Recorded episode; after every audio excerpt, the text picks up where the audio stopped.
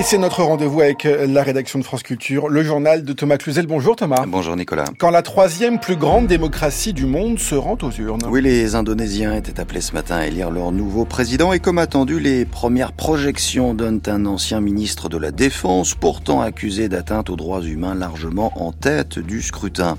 Nous nous rendrons aux États-Unis où l'inculpation euh, rarissime hier d'un ministre de l'administration démocrate vient compliquer un peu plus encore la campagne de Joe Biden avec notre invité aujourd'hui, euh, on parlera souveraineté alimentaire en Europe et en France. On fera le point également sur le risque d'un week-end de départ en vacances perturbé à la SNCF. Enfin, nous serons euh, en direct de la cérémonie d'hommage national euh, à l'ex-garde des Sceaux Robert Badinter, décédé vendredi dernier à l'âge de 95 ans. C'est l'un des plus grands scrutins au monde organisé sur une seule journée de la Papouasie, province la plus orientale jusqu'à Sumatra, à l'extrémité ouest de l'archipel. Près de 205 millions d'Indonésiens étaient appelés aux urnes aujourd'hui pour des élections régionales, législatives et présidentielles. Alors à présent, les bureaux de vote ont fermé et toute la question semble de savoir si le grand favori du scrutin pour diriger la première économie d'Asie du Sud-Est sera élu dès le premier tour ou pas. Pabro Subianto, c'est son nom, 60 12 ans, un ancien général au passé militaire controversé, par ailleurs riche homme d'affaires à la rhétorique nationaliste et populiste, se présente ici pour la troisième fois. Or, ironie, ou plus exactement anomalie de l'histoire, battue à deux reprises déjà par le président sortant, il est aujourd'hui soutenu au contraire par son ancien rival, le très populaire Jokowi, qui compte bien sur lui pour préserver son héritage. Quoi qu'il en soit, c'est sans doute la jeune génération, plus de la moitié du corps électoral, qui devrait déterminer l'issue de ce scrutin. Alors il est encore trop tôt évidemment pour évaluer le niveau de leur mobilisation. Quelles sont en revanche leurs aspirations? Notre envoyée spéciale Juliette Pietraszewski leur a posé la question dans les rues de Jakarta. Il se définit comme appartenant à la classe moyenne indonésienne. Reza a presque 30 ans, les priorités pour le pays sont multiples selon lui. Il dit vouloir voter pour le candidat Prabowo, soutenu par l'actuel président. Je souhaite que le nouveau président efface la pauvreté de notre pays et continue d'augmenter les revenus des travailleurs et qu'il crée des emplois pour la jeunesse. Je souhaite aussi qu'il puisse répondre aux besoins alimentaires des enfants défavorisés. Selon les sondages indonésiens, trouver un emploi et améliorer la qualité de vie figure parmi les plus grandes préoccupations des électeurs de la génération Y et de la génération Z. Ima a 21 ans et ne trouve pas satisfaction parmi les candidats à la présidentielle. Elle préfère s'abstenir. Si je regarde le candidat Ganjar, il est plus cohérent avec les jeunes, je trouve. Mais la question est de savoir lequel est le meilleur pour le programme, n'est-ce pas? Donc voter pour lui, je ne suis pas vraiment d'accord. Ce que je veux dire, c'est que si tu veux être président, tu n'es pas obligé d'aller vers les jeunes. Il y a beaucoup de choses auxquelles tu dois penser aussi. Au-delà des abstentionnistes de la jeune génération, il y a aussi des indécis. Quant à moi, je ne sais toujours pas qui choisir. Il n'y a encore personne qui me convienne. Je cherche toujours. À 22 ans, Betran, quant à lui, assure aussi s'inquiéter pour le réchauffement climatique, au-delà des problématiques nationales. Qu'en est-il de l'environnement? Ça m'inquiète. Tout le monde est touché. Il y aura certainement un impact, que ce soit à court ou à long terme. Cela aura certainement un impact pour beaucoup de gens. En 2019, la participation des jeunes était de plus de 91%. Alors, reportage à Jakarta signé Juliette Pietraszewski. Comment éviter le pire aux civils palestiniens Comprenez un massacre lorsque la ville de Rafah, devenue un gigantesque campement à ciel ouvert, concentre désormais à elle seule la moitié de la population de la bande de Gaza, épuisée, entassée et souffrant tout à la fois euh, de faim, de soif de froid et de maladie. Aujourd'hui encore, face à la menace d'une offensive de l'armée israélienne, certains veulent croire qu'un fragile espoir de trêve subsiste après que l'Égypte a accueilli hier les directeurs du renseignement américain et israélien. Aujourd'hui, le président Al-Sisi doit recevoir au Caire son homologue turc Tayyip Erdogan. Quelques jours après les critiques acerbes et tonitruantes de Donald Trump sur l'OTAN, le secrétaire général de l'Alliance est aujourd'hui à Bruxelles pour y détailler la hausse des dépenses militaires des alliés européens. Une réunion euh, ministérielle en marge de laquelle il devrait être question également de l'effort de guerre apporté à l'Ukraine. Et ce, alors qu'une enveloppe américaine supplémentaire de plus de 60 millions de dollars en faveur de Kiev reste toujours bloquée au Congrès. Hier, les élus euh, républicains trumpistes, justement majoritaires euh, au Sénat, ont à nouveau voté contre ignorant ainsi l'appel un peu plus tôt euh, du président Joe Biden exhortant ses opposants à, je cite, choisir l'Amérique face à la Russie de Vladimir Poutine. En attendant, sur le champ de bataille, l'armée ukrainienne affirme avoir détruit aujourd'hui un navire de guerre russe au large de la péninsule de Crimée, annexée par Moscou. Une victoire qui ne saurait masquer toutefois les difficultés croissantes de Kiev à résister à l'envahisseur. Claude Guibal, bonjour. Bonjour. Ce matin, le tout nouveau commandant en chef des armées, Alexandre Sierski, qui s'est rendu en personne sur le front Est, a lui-même jugé la situation sur le terrain extrêmement complexe étendue. Oui, alors une situation complexe étendue, hein, c'est quand même pas un constat très nouveau. Le prédécesseur, le prédécesseur pardon, d'Alexander Sirski, le très populaire Valéry Zaloujny, le disait lui-même déjà, mais l'enlisement de la contre-offensive, Valéry Zaloujny le liait à l'incapacité de l'armée ukrainienne à faire entrer la guerre dans une logique offensive, avec un véritable saut qualitatif en matière d'armement, de l'aviation, des armes puissantes. Cet armement que Volodymyr Zelensky ne parvient pas à obtenir de ses alliés occidentaux des alliés réticents à fournir des armes qui pourraient servir à attaquer directement la Russie.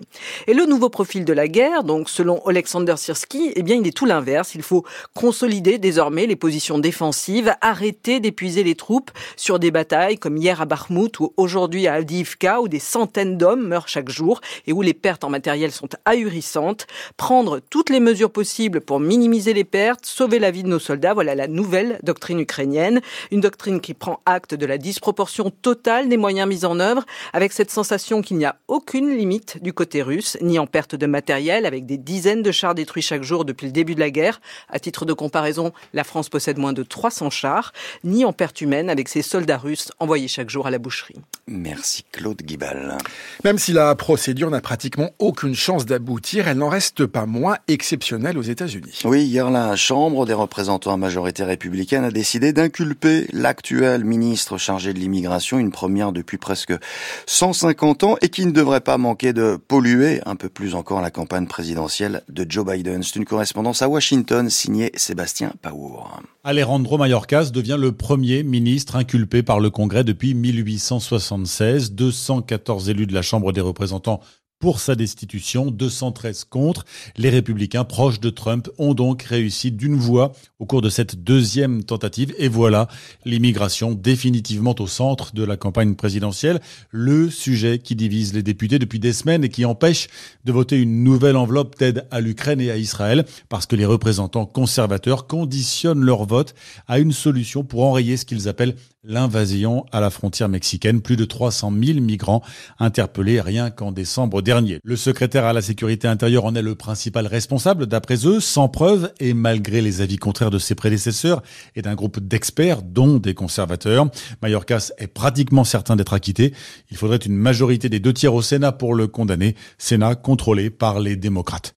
Il est 12h38 sur France Culture, c'est la suite du journal de Thomas Cluzel. Y aura-t-il euh, des trains pour les départs et les retours de vacances le week-end prochain? La direction de la SNCF se veut ce matin euh, confiante et rassurante. Elle espère faire circuler un TGV sur deux, vendredi, samedi et dimanche. Alors il se trouve que cet appel à la grève des contrôleurs déposé par la CGT et Sudrail n'est pas sans rappeler un certain week-end de Noël 2022 qui avait euh, laissé, on s'en souvient, des dizaines de milliers de voyageurs sur le carreau, en l'occurrence sur le quai et de fait, les syndicats estiment que l'accord de sortie de crise négocié à cette époque justement tarde toujours à être appliqué. De son côté, la direction assure que ses engagements sur l'emploi comme sur les salaires ont été tenus. Dès lors, qui faut-il croire? Élément de réponse avec Hakim Kasmi. Malgré deux rencontres en une semaine entre le PDG de la SNCF et les syndicats, aucun accord n'a été trouvé. Selon Sudrail et la CGT qui appellent à la grève, au moins 70 à 80% des contrôleurs seront en grève. La SNCF espère malgré tout pouvoir faire rouler au moins la moitié de ces TGV avec une priorité donnée aux trains qui partiront à la montagne et aux enfants qui voyageront seuls. Christophe Anichet, le PDG des SNCF Voyageurs, regrette ce mouvement qu'il estime incompréhensible, d'autant que la SNCF apporte en fait des propositions aux syndicats. Ce mouvement, il est pour incompréhensible parce que les engagements de l'entreprise qui ont été pris en décembre 2022, ils sont tenus. Je donne juste deux éléments à partager avec vous. On avait promis des postes supplémentaires. Ces postes sont euh, présents. On avait promis une augmentation de la rémunération. Je donne juste un chiffre. Jean-Pierre Farandou l'a rappelé euh, hier. C'est 500 euros d'augmentation mensuelle en deux ans que les contrôleurs ont eu grâce à ces engagements. Des syndicats qui estiment que le compte n'y est pas et qui réclament pour les contrôleurs des augmentations comprises entre 150 et 200 euros par mois. Des syndicats qui rappellent que 40% du salaire des contrôleurs est déjà basé sur des primes. Des primes qui ne comptent pas les jours d'arrêt de maladie et lorsqu'ils partiront à la retraite. Les syndicats demandent également plus de contrôleurs dans les trains afin d'avoir au moins deux contrôleurs par TGV, ce qui est pourtant déjà le cas 9 fois sur 10. La SNCF de donner plus de détails cet après-midi sur le plan de marche de ces trains pendant la grève. Dix jours après la levée des blocages, les agriculteurs maintiennent toujours la pression. Oui, hier, les deux forces majoritaires de la, contestation à la FNSEA, les jeunes agriculteurs, ont été reçus à Matignon ce matin. Le président Emmanuel Macron a lui accueilli à l'Élysée la coordination rurale et la confédération paysanne. Alors hasard du calendrier, il se trouve que ce matin même aussi la mission d'information sur la souveraineté alimentaire lancée en 2022 présentait elle son rapport à la commission des affaires européennes de l'Assemblée nationale et pour en parler avec nous, invité de la rédaction aujourd'hui, Aurélie Catalo, directrice euh, du volet France au sein du programme politiques agricoles et alimentaires de l'IDRI. Bonjour madame. Bonjour. Cette euh, notion de souveraineté alimentaire est aujourd'hui, on le voit, de plus en plus investie euh, par le personnel politique. Gabriel Attal en début de mois, euh, lorsqu'il détaillait plusieurs mesures pour répondre à la mobilisation des agriculteurs, avait lui-même annoncé vouloir inscrire l'objectif de souveraineté dans la loi. Hier, c'est le Rassemblement national qui annonçait euh, la création d'une commission d'enquête sur la perte de souveraineté alimentaire de la France. Cette expression semble devenir à présent quasiment la, maxime de toute bonne politique agricole. Pour quelle raison Est-ce que cela traduit un, changement dans les attentes que l'on formule vis à -vis de la politique agricole? Alors aujourd'hui, la souveraineté alimentaire, c'est vrai que c'est une notion qui est utilisée dans un sens qui dévie un peu euh, de son sens premier, qui avait été défini dans une déclaration de, à l'ONU en 2018. Et à l'époque, ça voulait dire le droit des peuples à décider eux-mêmes euh, de leur système alimentaire. Aujourd'hui, quand on parle de souveraineté alimentaire, en fait, on est plutôt dans une notion un peu de performance économique ou de performance géopolitique. Et c'est vrai que ça, ça correspond un peu mieux à des préoccupations politiques qui sont dans, dans l'air du temps. Il en demeure pas moins que cette, euh, cette entrée la souveraineté alimentaire, elle est assez intéressante parce que, à minima, elle permet euh, d'objectiver un constat et donc de sortir un peu de l'idéologie ou des idées reçues qui d'habitude façonnent le débat agricole. On n'est pas en train de se dire est-ce que l'agriculture française c'est la plus durable du monde ou au contraire est-ce qu'elle est super polluante? Non, on est en train de poser des chiffres sur la table pour voir qu'est-ce qu'on importe, qu'est-ce qu'on importe, euh, qu'est-ce qu'on exporte pardon, en valeur et en volume et ça ça permet peut-être de poser une base un peu plus saine pour avoir un débat ensuite sur l'agriculture qu'on souhaite avoir avoir. Justement la, France est aujourd'hui la principale puissance agricole exportatrice européenne. Est-ce que euh, améliorer donc notre souveraineté alimentaire, cela signifie qu'il faudrait recentrer notre modèle vers une production intérieure? Bah, Logiquement, la souveraineté alimentaire en tant que telle, elle ne définit pas ce qu'on souhaite. Euh, on peut se dire, on peut se considérer souverain en exportant beaucoup et en important beaucoup. On peut se définir souverain en ayant un niveau d'autosuffisance supérieur. Ça, c'est une question de vision qu'on souhaite avoir. La souveraineté telle qu'elle est utilisée aujourd'hui, elle est plutôt utilisée donc dans une notion d'autosuffisance. Et ça, si on veut moins importer, il va falloir aussi qu'on exporte un peu moins. Et souvent, on regarde que, la moitié de, cette histoire. On cherche à réduire les importations, mais sans euh, s'avouer que ça va aussi vouloir dire qu'on va probablement moins exporter. À lire les, conclusions donc du rapport rendu ce matin, il semble que la souveraineté alimentaire européenne est plutôt bien assurée, tant en, quantité qu'en qualité, euh, qu'elle n'est pas menacée a priori à court terme. Est-ce que cela signifie que dans un contexte mondialisé, la France comme l'Europe donc ne sont pas euh, assujetties à des dépendances externes? Oui, alors la souveraineté alimentaire européenne, elle est quand même au moins en demi-teinte, puisqu'il faut quand même rappeler que l'Europe est importatrice nette de calories et importatrice nette de protéines. L'histoire est un petit peu plus positive en France, dernier État membre à être euh, exportateur net de protéines par exemple, mais euh, on a quand même à échelle française de très fortes dépendances. Par exemple, on a besoin d'importer 62% du soja qu'on donne à manger à nos animaux euh, d'élevage en France. Plus de la moitié de la viande ovine de mouton qui est consommée en France, elle est importée. Le poulet, on est quasiment aussi à la moitié. Sur le colza, c'est 38%. Donc on voit bien qu'en fait, il y a un certain nombre de productions sur lesquelles la France est absolument pas autosuffisante Et si en plus on regarde euh, les, importations euh, en matière d'intrants, c'est-à-dire ce qui est nécessaire à la fabrication euh, de produits agricoles en France, bah c'est la même chose en fait. La France, elle est importatrice nette d'engrais à hauteur de 4 milliards d'euros par an par exemple. C'est pareil sur les pesticides, on est à, à près de 2 milliards d'euros par an d'importation. Et donc certes, oui, la France exporte, on va exporter beaucoup de blé, beaucoup de produits laitiers, beaucoup de vins et spiritueux, mais il faut bien voir que derrière ce tableau-là, ça veut dire qu'il y a d'autres choses qu'on doit importer pour d'autres, pour, répondre à d'autres de nos besoins alimentaires. Et on a besoin aussi d'importer des choses qui sont nécessaires à la fabrication de ce lait, de ce blé, etc. Une dernière question quelques mots. Dans l'ensemble, diriez-vous que les, recommandations donc formulées ce matin euh, dans ce rapport sont conformes à, l'action menée par le gouvernement en réponse au mouvement des agriculteurs? Bah, dans ce rapport, il y a plein d'idées qui sont intéressantes et notamment euh, l'idée selon laquelle il faut suivre l'évolution de notre, diagnostic, suivre l'évolution de à quel point la France devient de plus en plus dépendante ou au contraire de moins en moins dépendante. C'est très intéressant. Il est aussi très intéressant que dans ce rapport, euh, l'accent soit mis sur l'action au niveau européen parce qu'on a besoin d'harmoniser les règles qui s'appliquent euh, sur le marché commun afin de limiter les distorsions auxquelles les agriculteurs français sont soumis. Mais je trouve que dans les recommandations manque un peu le pour aller vers quoi Être souverain Avec quelle vision derrière C'est quoi le système alimentaire sur lequel on veut être souverain Et ça, pour l'instant, je trouve que politiquement en France, le débat n'a pas été posé. C'est dit. Merci Aurélie Catalo, directrice, euh, je le rappelle, du Volet France au sein du programme politique agricole et alimentaire de l'IDRI, d'avoir répondu à notre invitation. Merci également à Aloïs Guérin pour la préparation. Écrivains, graphistes, photographes ou plasticiens, ils sont aujourd'hui des dizaines de milliers dans la précarité. Oui, raison pour laquelle euh, les artistes, auteurs réclament une évolution de leur statut qui leur permettrait enfin de pouvoir accéder à l'assurance chômage dont bénéficient, à contrario et de longue date déjà, les intermittents du spectacle. Et c'est ainsi, euh, Benoît Grossin, qu'une proposition de loi sera présentée ce soir à l'Assemblée par plusieurs associations et syndicats à l'initiative du Parti communiste. 270 000 artistes auteurs seraient concernés par cette proposition de loi portée par Aurélien Cotin, membre de la BUSE, collectif de travailleuses et travailleurs de l'art, mobilisé depuis trois ans pour faire évoluer un statut qui n'a pratiquement pas changé depuis le vote des premières lois sur le droit d'auteur au XVIIIe siècle. Artiste-auteur, c'est un synonyme pour artiste-créateur, par distinction d'artiste-interprète.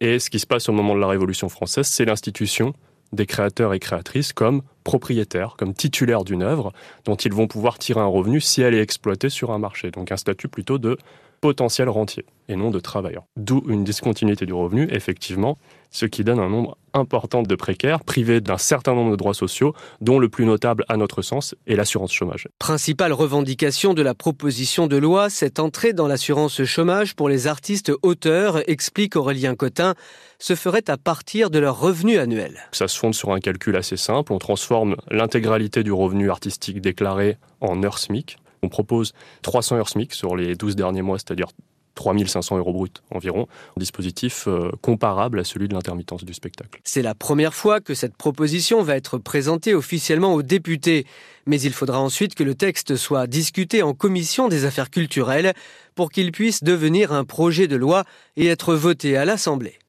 Le lieu est à la fois euh, symbolique et inédit pour saluer la mémoire de Robert Badinter. Emmanuel Macron préside depuis ce matin un hommage national sur la place Vendôme à Paris, siège du ministère de la Justice, là précisément où l'ancien garde des Sceaux avait porté l'abolition de la peine de mort. Antoine Marette, bonjour. Bonjour Thomas. Vous êtes sur place où le chef de l'État vient de terminer son allocution. Oui, et il a été question donc euh, de l'entrée euh, de l'avocat au Panthéon il y a quelques instants en conclusion du discours d'Emmanuel Macron. Je vous propose d'écouter ce moment. Pour cette part d'humanité qui fut si longtemps oubliée dans le siècle et demeure si fragile, nous serons fidèles. Car c'est vous qui aujourd'hui, parmi la foule, nous êtes fidèles. Alors s'ouvre le temps de la reconnaissance de la nation aussi votre nom devra s'inscrire aux côtés de ceux qui ont tant fait pour le progrès humain et pour la France et vous attendent au Panthéon. Vive la République, vive la France. Des applaudissements que vous entendez, il y en a eu beaucoup au cours de cette cérémonie, au moment où le cercueil de Robert Badinter, orné d'un drapeau tricolore, est entré sur la place Vendôme. On a pu entendre les paroles de Robert Badinter à l'Assemblée nationale prononçant l'abolition de la peine de mort. Le film de sa vie ensuite défilé sur un écran accompagné de la septième symphonie de Beethoven, une cérémonie à laquelle ont assisté de nombreuses personnalités et où les anonymes sont venus également nombreux rendre un dernier hommage au garde, à l'ancien garde des Sceaux. Merci Antoine Marette en direct euh, donc de cette cérémonie d'hommage national ainsi qu'à Martin Troadec pour les moyens techniques. On termine avec un mot du temps pour euh, cet après-midi. Couvert au nord, lumineux au sud. Quant aux températures en hausse, elles seront comprises entre 11 et 24 degrés. C'est la fin de ce journal. Il était réalisé par Yann Coudrier. Et à 18h, vous avez rendez-vous avec Stanislas Vazak pour le prochain journal de la rédaction.